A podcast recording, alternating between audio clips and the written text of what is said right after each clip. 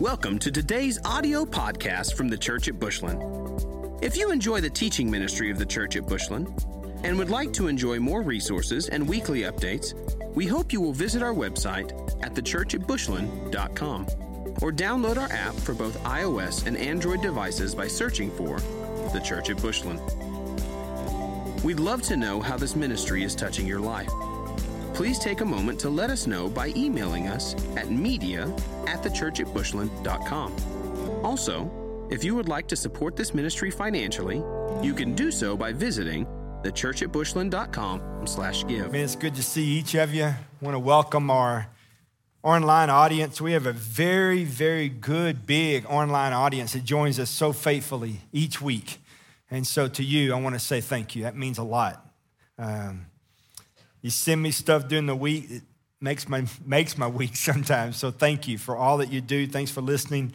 Appreciate each one of you being in the house. Great crowd. Man, we had a big crowd in the first service as well. Uh, I don't even want to know what that parking lot looked like, but y'all got here, amen. So uh, bless the Lord. So we're in a little series. This series I started last week. Uh, this series is called Discover TCAB. Uh, what, I, what we're doing is uh, we have so many new people to our church. In the last two years, uh, we have really had a lot of new people to our church. If, if you were with us last week, we're over 20 families already this year that have joined the church. And uh, that number just continues to grow. So, what I wanted to do is kind of take you backwards a little bit and kind of share with you uh, what, are, what are our purpose statements? What's the core values of who we are? Why we do what we do, when we do it, how we do it? What, what are we trying to accomplish? Because I, I don't want you to go to a church and then wonder five years later, I wonder what that church was all about anyway. I, didn't, I never did understand that church. All right? I've been in those churches. All right? So, so I want you to have a clear meaning and know what this church is because you're the church. So when they ask you about the church, I want you to be able to talk about your church. And I, and I, think it's important. So, so we call this Discover TCAB, and we're going to look at the four concrete core purpose statements of who we are. Every time someone walks in the door, these, these four things that we're going to cover is what I want, what we want as a staff, what we want as elders for people to get. We want these things to be established. And so the first one is know God, the K N O W God, know Him. So here's a question Is it possible for me to know God? That's, that's a big question. Is it possible for me, little old me, to know God? Can I know the Creator? Mm, the Creator who made it all. Can I, can I know Him? Can I tell you that a lot of people asking that? They're floating around like a West Texas feather in the wind, man. They don't know where to land. They don't have an anchor. They don't have a firm foundation. They're just floating through life, man. Can they know God? Know Him? How about this? Does God, does God want to know me? does God want to know me? Can I tell you this? Every one of those, yes, yes, Yes. God wants to know me. You're like, Pastor, you sure think a lot of yourself. I'm just saying, God wants to know me. He, it's his ideal. He, made, he, he did that. God made me, made you for relationship. That's what he wanted to do. So let me, let me give you some good news today. God made you to hang out with you. So you walking through the store at United, you just bumping into somebody, hey, dude, man, you know what? God made me to hang out with me. They're like, you sure think a lot of your popcorn, dude. I mean, that's what God made you. I mean, God said, I, I don't want to do this without you. I want to hang with you. And He made you. That's so stinking cool. There is no other religious entity that we prop up and call God that wants that. None of them. We, I know people that give their life for a God that never wants to know them. How sad. Never even intended to know him. Doesn't even care about him. They'll give everything they got for a God they'll never, that doesn't want to know them and they won't ever know that God. Our God, though, says, I know you. I knit you together in your mother's womb and I call you fearfully and wonderfully made, and I've got an incredible plan for you, and I want to know you and I want you to know me. Man, that's cool. So God took the first step. Mm, he sure did. God made the first move. Yes, He did. God gave the first invite. And here's good news God made the way. Isn't that cool, man? He not only wants to hang with you, he not only wants to be in relationship with you, but he took the first move and you know what? He made the way. He made the way, man. So I want you to go to Genesis. We'll start there. Genesis chapter 3. So here's what I want to do. I hope you like the Bible. I really hope you like the Bible since you're in church. But I hope you like the Bible because I'm not going to give you my opinion. Because you can say, well, that's just Jeff's opinion, and I don't like Jeff, so I don't like his opinion. Well, guess what? I don't like my opinion sometimes, and I don't like Jeff. So I'm not going to give you my opinion. I'm going to give you the Word of God. I'm going to give you the Bible. And that way, if you say, well, I don't like the Bible, you can take that up with God. Pity the fool who does that because that ain't going to work out for them. I'm just sorry. I throw in Mr. T every once in a while for Cade, but I'm just saying, pity the fool who says, Well, I don't like God's word. I don't think God's right. You don't think God's right. Well, let me say something to you, little peanut. It doesn't matter what you think about God. God's right. You just got to deal with it and get under it. He ain't changing the rules because you got hatched.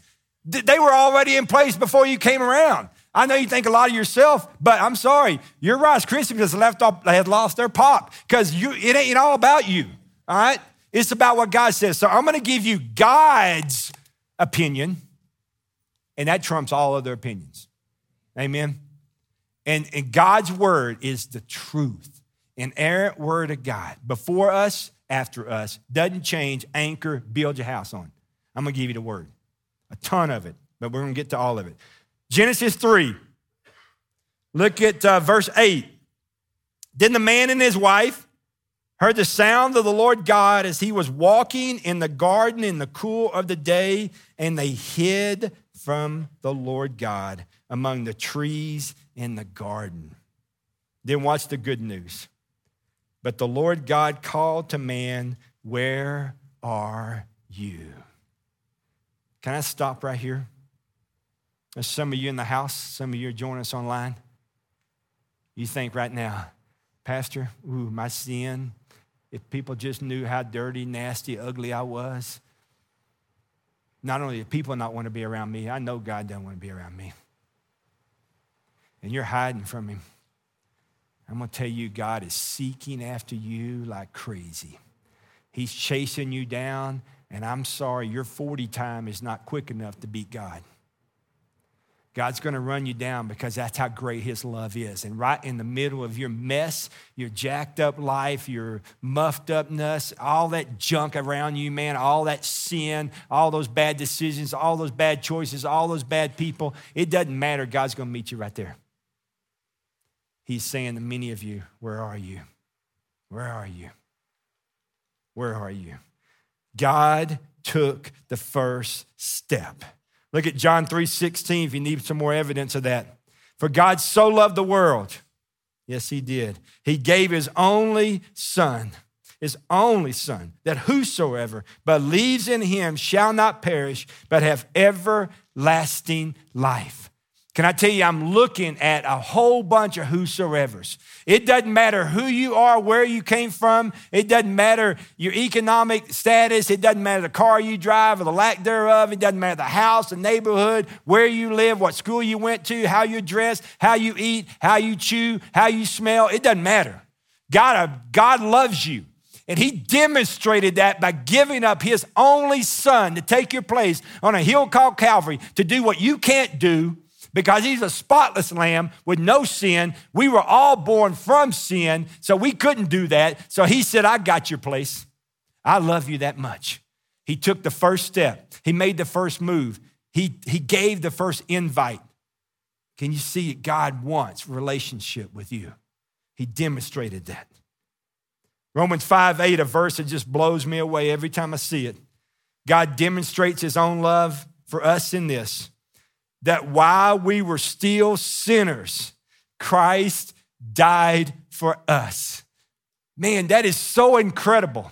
He goes on some, some would say that people would die for a righteous man, but, but, but Jesus died for the sinners, unrighteous. While we were in our sin, messed up, we, we were in our yuck, God died. He sent his son to die for you and me because I knew he knew there would be a day that we would cry out to him and need a savior, man. We would need a savior. We knew we were a sinner. We needed a savior. I was 10 years old in First Baptist Church in Athens, Texas, and I knew, man, I knew you couldn't do a lot bad in 10. I did a lot, but you couldn't do a whole bunch. But I, I, I I excelled quite a bit good. But, but, but listen to me. I knew I was messed up. I knew, I knew God was calling me for salvation. And I stepped out and went to the front of the church. And I don't even know who I told it to, but I told to whoever was in the front, I need to give my heart and life to Jesus Christ. And I gave my heart and life to Jesus Christ. And later I was baptized by Curtis Mathis, not the TV manufacturer, but a real pastor. And I'm not making that up. You can ask my wife, because after Curtis Mathis left, we got a new pastor. His name was James Bond. So I'm, I'm, I'm, hey, I'm on YouTube. They tell the truth. First Sunday, First Sunday, James Bond shot everybody in the front row with a water gun. That was the funniest thing. I, I don't remember hardly anything about church. I remember when James Bond shot everybody with a water gun. And so that's how I got saved. I was 10 years old in Athens, Texas. And I gave my life to Jesus and was baptized. And he changed my life, man. Never been the same. So God made the way. John 14, 6. Jesus answered, I am the way.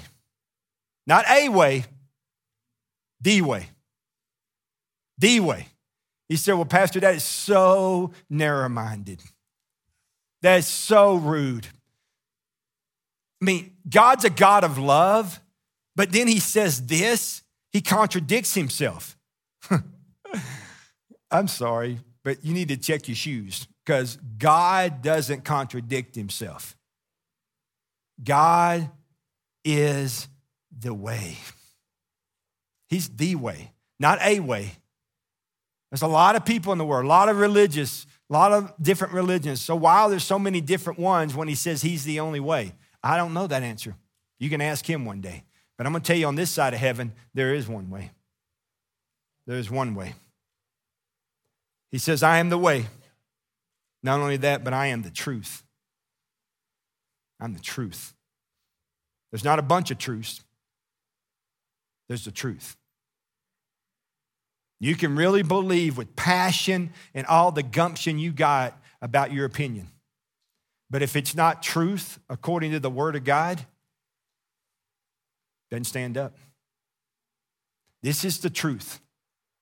When you, when you find the way, you find the truth. The way is named Jesus, the truth is named Jesus. He's the way and He is the truth. And He says, when you find the way and you find the truth, then He says, you will find life. See, there is no life without the way and the truth. Uh, if you try any other method, you're just existing. You're not living. Without Jesus, you're not living. With Jesus, then you're living. He says, I am the way, the truth, and the life. And no one, no one, no one, no one comes to the Father except through me. And he doesn't do that to be mean, he does that because he loves you. He says, I am the only way. Jesus is the only way. He's the way, the truth, the life. And many of us think that we can do it a different way or come about it a different way or he, he ought to change it because, you know, it is 2022 and things are just different now. No, a lot of things are different, but what's not different is that it is still the way, the truth to the life, period. And there's no other way, no other way. He's not changing that, not changing it. So, what we need to do is get our hard headed, stubborn opinion under the Word of God and let the Word of God set us free because when you meet Jesus, the way, the truth, and the life, you are free indeed, my friend. And you're not under the bondage of your opinion or somebody else's opinion. God loves people, period. He does not love their behavior, but He loves people. And for all people, no matter your behavior, He is the way, He is the truth, and He is the life. And there is no other way. Go to John 10, real quick with me. More scripture, because I don't want you to have my opinion. Let the scripture do its job, let it do what it does. Look at John 10.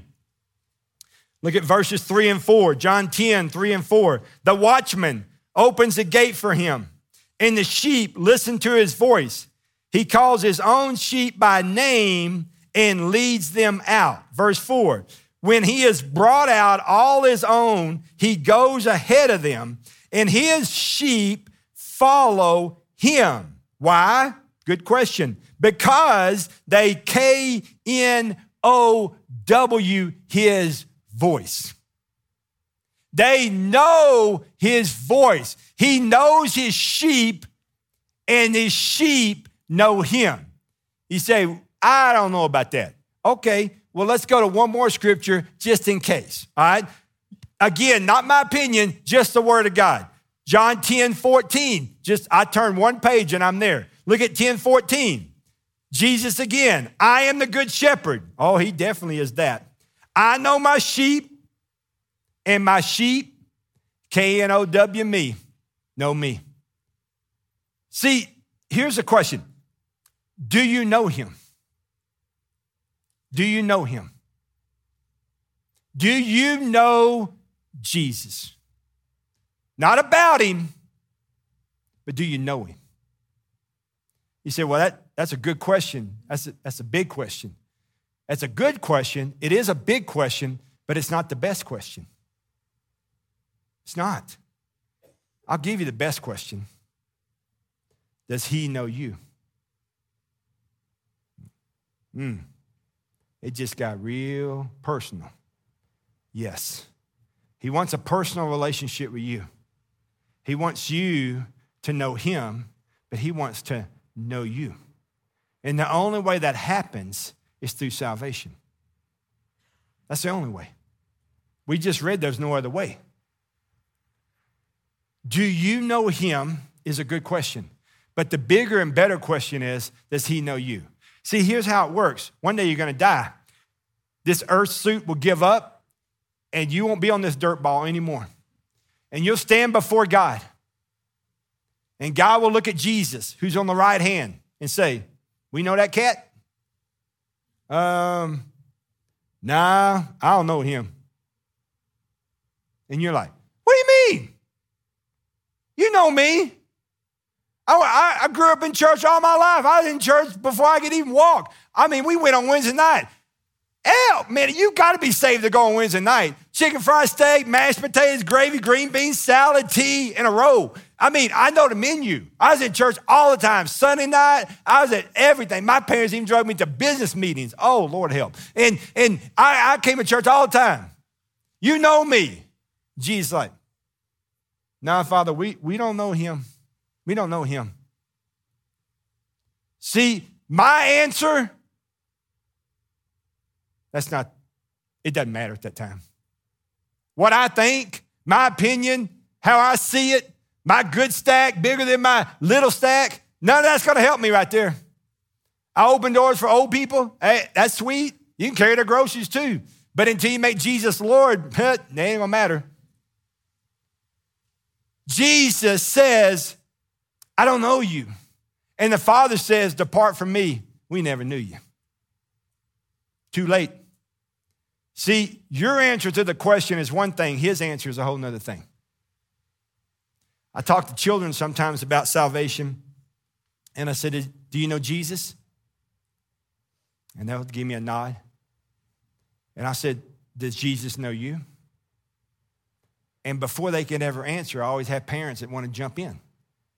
Oh, yeah, he knows. Pastor, he, he knows. He knows. That's my son. I'm like, I love you, but I'm not asking you. You need to stop answering for your kids. Your son's 12 years old. He can answer for himself. Do you still tell him when he needs to go to the bathroom? Then let the boy answer the question. He needs to be able to answer this because one day when he stands before God, he can't play the mom card. Mom card don't work in high school and it don't work there either. You got to know that he knows you and you know him. He says, I know my sheep, my sheep know me, period. Look over at John 3. John 3, real fast. Ooh, I got a row, got a row, got a row. John 3. This is the story of Nicodemus. This is what Nicodemus is a smart, smart dude. He's what today would be, I'd be careful with this, a senator or a congressman. Some of you are like, they ain't very smart, right? That's not what I'm saying. I'm just saying he's very well educated, all right? He's sharp dude. He runs with some hombres that are really sharp guys, all right? So, but but but Nicodemus knew there was something different about Jesus, and he also knew something was missing in his life. And he sought Jesus out at night. He bit Nicol- he beat Nickelodeon at the punch. This is the first Nick at Nite. All right. I know they think they got it, but they didn't get it. They're just second. I'm just saying, scenery never changes. They're second. God beat them to the punch. First Nick at Nite was Nicodemus. Look at verses five and six.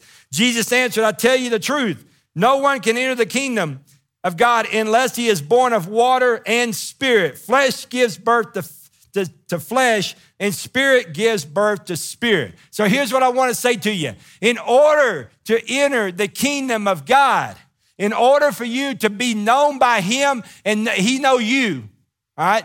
In order for that to happen, you must be born again. You were born once of water from a physical birth by mom. But Jesus said that's not enough. You got to have two birthdays. One physical birthday, number two, a spiritual birthday. A day when you were dead in your sin. Then you were dead in sin. You were a sinner. You, you were buried in your sin. And Jesus, you cried out to Jesus and you asked him to save you. And he, by the Holy Spirit of God, filled you, He picked you up, He resurrected you, He lifted you out of your sin, and He saved you and He made you new. You've been born again by the Spirit of God. Now you have a physical birthday, now you have a spiritual birthday. You got two birthdays, your home is heaven. You don't have two birthdays, your home's not heaven. I'm sorry. It, there's no other way. He wouldn't have told Nicodemus, you got to be born again if there's another way. You must be born again. You might look the same, answer by the same name, dress the same, chew the same, eat the same. It doesn't matter. But you're different. Why? Because you were once blind, but now you see. I was once dead in my sin, but now I'm alive in Christ Jesus. That's what it works. The new life has come, the old life is gone. James 2 19 says this So you believe that there is one God? Good. Even demons believe that, and they shudder. See, a lot of people I meet, they say, I believe, I believe Jesus died on the cross. I said, you, Are you born again? I don't understand what you mean. It's not enough to believe. He says the demons believe, but the demons will be in hell. So if all you do is believe, guess where you're going to be? Hanging with the demons. You got to do more than believe. They, he said they even believe. You got to give your life to Jesus and be born again. You confess your mouth that Jesus is Lord, He said, You shall be saved. I want you to look at John 4. John 4. This is where most people struggle right here. John chapter 4, verse 11. John 4 11. This is the story of the woman at the well. Um, she knows what she needs, but she's, she's, she's hiding, just like they did in Genesis. She comes to the middle of the, she comes to the well in the middle of the afternoon to draw water. Nobody comes at the heat of the day to draw water because the water's hot. But she was too embarrassed to come at any other time because she didn't want nobody to see her. And lo and behold, the person she needed the most was there. His name was Jesus. He says, Sir, the woman said about drawing water, You have nothing to draw with, and the well is deep. Where can you get this living water? Are you greater than our father Jacob, who gave us the well and drank from him himself? Or did you also from the sons and the flocks and the herds? What, what, what she sees here is what we call a Texas problem or American problem. We're going to do it ourselves. Can't do it. See, sometimes we, we overthink salvation, we try to make it too hard. Jesus already made a way. All we have to do by faith, by faith is cry out to him and we're born again happens just like that. We complicate it, we overthink it. We try human effort. We try to do it. We try. We try. We Texans. We nobody helps us. We do it ourselves. I'll fix that barbed wire fence. I'll tell you right now. I'll fix it. Right? Well, that's fine. Go fix it with your toothpick hanging out your mouth. But one day you're gonna need Jesus. And you need to get on your knees in that field and, and cry out to Jesus and be born again. We try human effort. We try. Well, my good stack one day gonna be bigger than my little stack, and in my big stack and doing good is bigger than my bad stack. I'm gonna go to heaven. Nope. Because if you could do it, then he didn't have to. Me people all the time say, Well, I was born in church. I have been a Christian all my life. That's impossible. I go to the nursery all, every once in a while. I ain't see Christians in that nursery. They mean. They mean in there. Them kids are flat jack mean, man. I'm like, what is wrong with you church kids, man? Y'all are scaring people away from heaven. What's wrong with y'all? They stealing toys and crying, throwing fits, laying on the ground, beating and stuff. And I'm like, what is wrong with these kids, man? They don't know what to do. They're not, they're not Christians from birth, I promise you. All right? And just because you stick them in there, that's not going to get it done either. It doesn't, poof, out comes a Christian. That's not what happens. All right? I wish we were that good. We're not that good, okay? That doesn't happen. It, it, can't be human effort. Ephesians 2 8 9 says, It is by the grace of God that you have been saved, not by anything you do, so that you might not boast. He knows us. If we could do it, He knew we would just brag about it and boast. He said, You can't do it. I did it. I did it. You brag about me, but you can't brag about you because it's a free gift. I did Calvary. You didn't do Calvary. You can't do it. If you could have done it, you'd have done it already. And if you could do it, he didn't have to. And we try religion, and nothing more confusing than religion, and nothing that has hurt more people than religion. You say, I can't believe you said that. You're a pastor. I am a pastor. But Jesus doesn't like religion either. And I have a bad habit of following Jesus. I want to be, I like what he likes. Jesus told the Pharisees, listen to me, all this stuff from your lips, that sounds good. All that religious prayer out loud and worship and stuff. But you know what? I know your heart, and it's far from me. Religion hurts people because religion is man's attempt to reach God. It was never man's job to reach God. God reached down from heaven to reach man. Religion will confuse you and it'll hurt you. It will not save you. Going to church will not make you a Christian. If that happened, every time you walked in the McDonald's, you'd be a french fry. And that doesn't work either. Amen. Look at John 4 15. The woman said to him, Give me this water so I won't have to get so I won't get thirsty and have to keep coming here to draw water. If you have your own Bible outside there, you can write salvation because that's what that is. Jesus gave her living water, gave her salvation because it wasn't her coming to the well that did it. It wasn't her drawing with human effort to get it. It wasn't her being religious that got it. It was just a free gift from a loving Father that did it. We have a gentleman at our church named James Neely. I don't know if James is here or not. If he is, he's hiding from me. So James and Karen Neely as a family in our church, they have two children. They, they came to our church about 11 years ago. We just got in this building. And James had never, he didn't grow up in church, they've been in church. He had a bunch of tattoos and a bunch of piercings and long hair, and he looked pretty rough, but he meant to look rough because it kept people away from him. And his wife kept nagging, I'm sorry, kept encouraging him to come to church. kept encouraging him to come to church because they had two small children. They said, if you want our kids to go to church, you're going to have to start going to church. Some of the guys in here are like, yeah, heard that, bunch. All right? But, but, but, so he said, okay, I'll go. I'll go. But they won't talk to me. Church don't talk to people like me. He came to the wrong church because he came in these doors. People talked to him, shook his hand, said his name, encouraged him, patted him on the back. He said, Man, I felt welcome. I felt at home. This went on for a Sunday, went on another Sunday. Then he texted me. He said, Hey, you think after we drop our children off to, on Wednesday night at six, can we come over to your office? Can me and Kara meet with you? Sure. So I had a little house over here. So James walks in one Wednesday at six o'clock, he and Kara. And James sits down, and I said, So, James, tell me why we're here, man.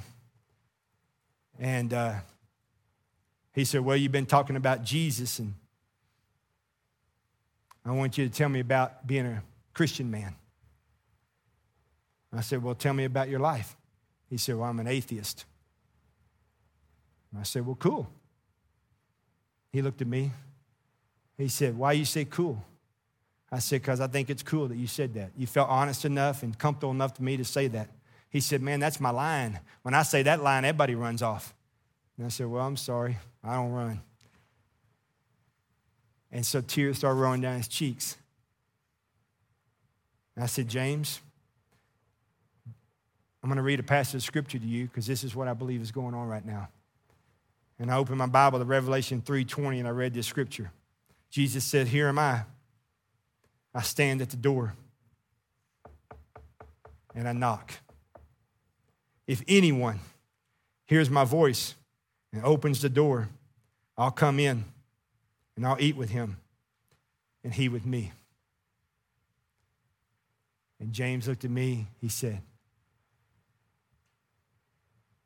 There's a knock on my heart.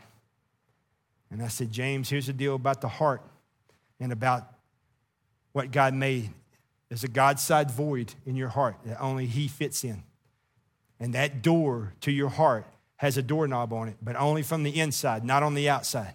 Nobody gets in your heart unless you let them in. That includes Jesus. And if you'll turn that knob and open your heart, He'll come in and He'll save you and He'll make you new today. And he said, Jeff, nobody, you tell the church, nobody knocks like Jesus. Nobody knocks like Jesus. Nobody. And that night, James Neely was born again. And I baptized him. And real quick after that, I baptized his son and his daughter, and his whole family has changed, and they hardly ever miss, man. Hardly ever miss. In the summer, they own a lawn care business. They'll mow about six yards and then come to church with green shoes and grass all over them. And they'll go back and mow six more after church is over, but they won't miss church. That dude's changed and he made new. I love what James says nobody knocks like Jesus. If you're here today and you feel this, that's Jesus. He wants in your life. I want you to go to four, look at 416 real fast have a lot of people that say stuff about this. They say, Pastor, sometimes in my life I have I've had a traumatic experience, and that's in, in like a phone call or divorce or laid off at a work, and, and that's when I really found God. And I said, Well, did you did you were you born again? Did God make you new? Because sometimes people think that traumatic experiences is, is, is, salvation, but traumatic experience is not necessarily salvation. It can lead to salvation, but the, but the experience alone may not be that. So I want you to see it in Scripture. This will jump out at you if you've never seen it before. Look at verse 16. So after he said this about the water, he said, Go and call your husband and come back.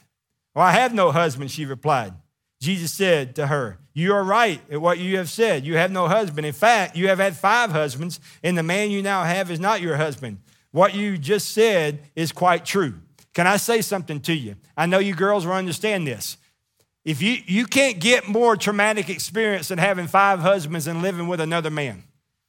That's a traumatic experience. And if a traumatic experience could save someone, that woman would have already been saved well before she ever met Jesus at the well. Because a traumatic experience doesn't necessarily save you, but it can lead to salvation. Amen. And there is nothing more traumatic. I mean, I know from experience, my wife's married to one man, and that's trauma enough for her. But can you imagine compounding that by five? Oh, my oh, Lord, help. That would not be good. So sometimes people say to me, Man, I had this happen in my life, and this happened in my life, and that's when I got saved. I said, Well, tell me about that. And they tell me about the experience, but they don't tell me how Jesus changed their life. And I just want to warn you don't let a traumatic experience in your life mean salvation to you make sure that the traumatic experience uh, led you to Christ and you cried out and were born again. Because sometimes He saves you to save you. All right? It's called a second chance. Romans 10 9 and 10 says this if we confess with our mouth and believe in our heart that Jesus is Lord, we shall be saved. In verse 13, he says, uh, in Romans 10 13, he says this For everyone who calls on the name of the Lord will be saved. Everyone that calls on the name of the Lord will be saved. It doesn't matter where you come from, what you look like, what you smell like, how you dress, anything. If you call on the name of the Lord and you confess his name, believe in your heart, eh, he will save you just like that and make you new and make you new. So, real quickly, after salvation happens, you quickly want to follow that in baptism. Baptism that we saw to start the service. I want you to go to your Bible in Matthew chapter 3. Matthew chapter 3. I want you to see this because, again, I don't want to tell you my opinion on baptism. I want you to see what Jesus says about baptism. I want you to see what the Word of God says about baptism. This is Jesus when he was baptized. I want you to see this. Matthew chapter 3, verse 13. Then Jesus came from Galilee to the Jordan to be baptized by John. But John tried to deter him, saying, I need to be baptized by you. You don't need to come to me. Jesus, Jesus replied, Let it be so now. It is proper for us to do this to fulfill the righteousness. Then John consented. That's always good to consent what Jesus said, all right? That's good advice right there. Verse 16 As soon as Jesus was baptized, he went up out of the water. And at the moment, heaven opened, and he saw the Spirit of God descending like a dove, lighting on him.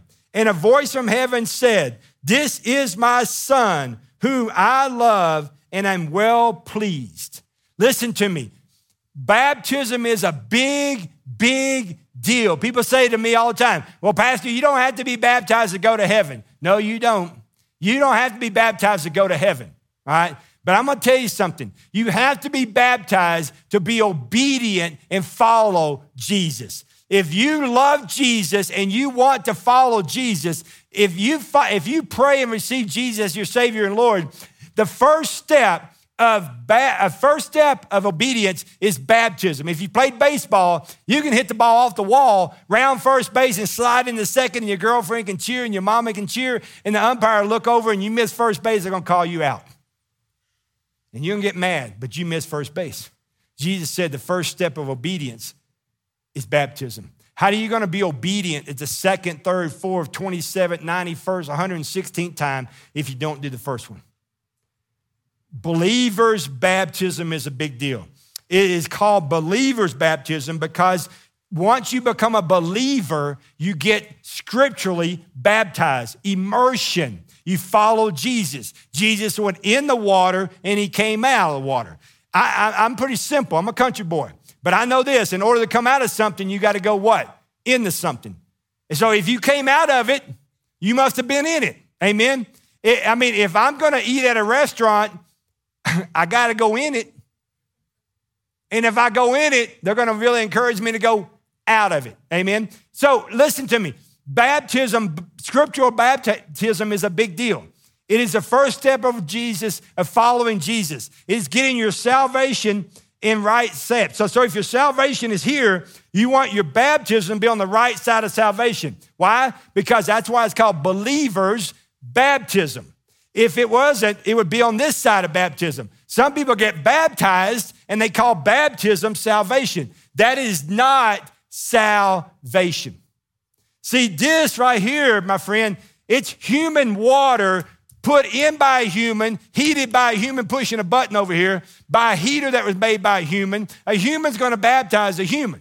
This is all human stuff. If all the humans could do this stuff, then Jesus didn't need to go to the cross. If this right here led to salvation, why the cross? Why? The cross was brutal, man. Brutal.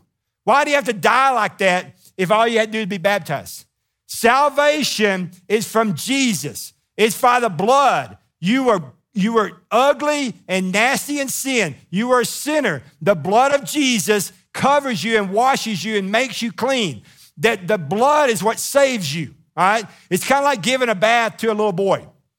If you tell your little boy to go get in the bathtub, in your mind as a mom or dad, you're thinking, get in the bathtub, use soap, get a bunch of soap all over him, clean him up, make him smell good. He dunk him in the water, get all that water, all that soap off him, get out. And he, he says, I'm ready to get out, Bobby. Go in there, you take the towel, you put it around this angel sent from heaven, and you start toweling this little boy off, and you go, boy, you, you smell like a puppy.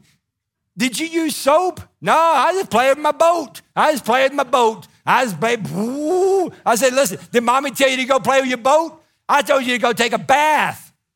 See, a lot of people want to get wet and think it changes them. Without the blood, there is no change. Without salvation, without Jesus saving you, when the blood covering your sin and making you white as snow, making you new, the old is gone, the new is come. It's symbolism right there. It's symbolism. It's an outward expression of an inward change. It's already happened. Salvation changed you from the inside. Now you just do it publicly in front of your church to show an outward expression of what already happened in you. I was dirty and I smelt like a puppy. And I got in the bath and Jesus' blood cleansed me and I got soap all over me and he washed me from head to toe and I'm a new creation. And then I got in that water and I came out and all that soap and yuck in the past was in the water. And I drained it out down the drain, man. And I'm a new creation. That's what salvation and baptism is. For some of you in here, you've never been saved. What he's saying to you is that knock, that's for you. That knock's for you. You open your heart, ask Jesus to come in, He'll save you. For some of you in here, you're born again, you know the Lord. You've been saved for a long time, but, you, but you've never followed the Lord in baptism. Some of you got baptized way over here. You didn't know what you were doing. You was trying to make mama happy or grandma happy. That's sweet. That's a good thing to do. Confuses you, but it's sweet.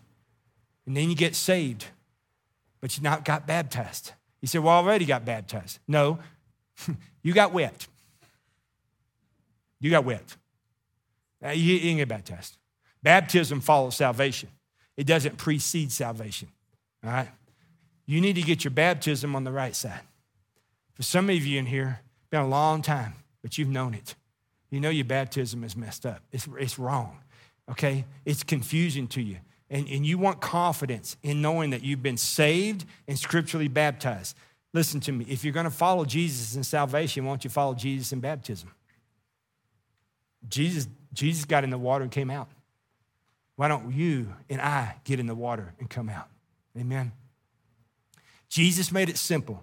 He invited you, He made a way for you to have salvation, a relationship with Jesus. He said, if you're going to have a relationship with me and be born again, then follow me in believer's baptism. Do likewise. Do what I did.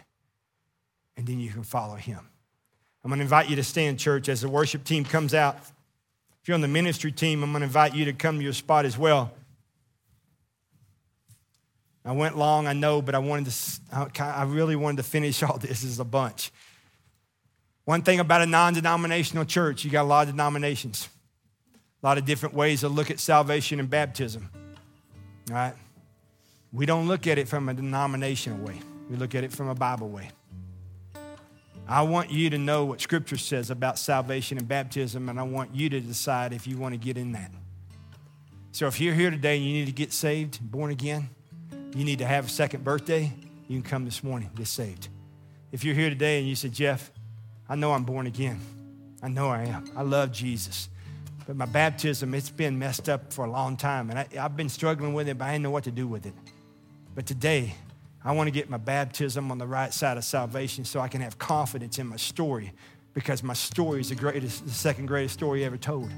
And I want to be able to tell my story. And I don't want to tell it right now because it, it has blanks. It doesn't, it doesn't make sense. And I don't know how to explain baptism because it, it's on the wrong side. Well, get it on the right side, have confidence in your story, and go tell that story.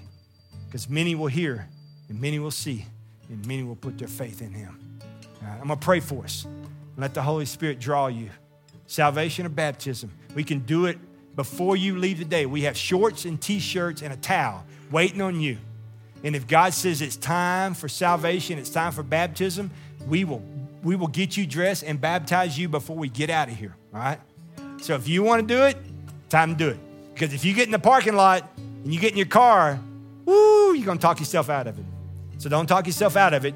As soon as I say amen, you book down here and get it done. All right. Father, we love you. And by the Holy Spirit of God, I pray you draw everyone, every man, every woman, every boy, every girl for salvation and baptism today. Holy Spirit, draw them now in Jesus' name.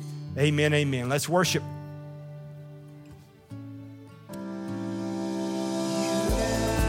Thank you for listening to this week's podcast from the Church at Bushland. We exist to help people know God, find freedom, discover purpose, and make a difference. We hope you will stay connected by following the ministry on Facebook and Instagram, by using the church at Bushland, and on Twitter by using at TCA Bushland.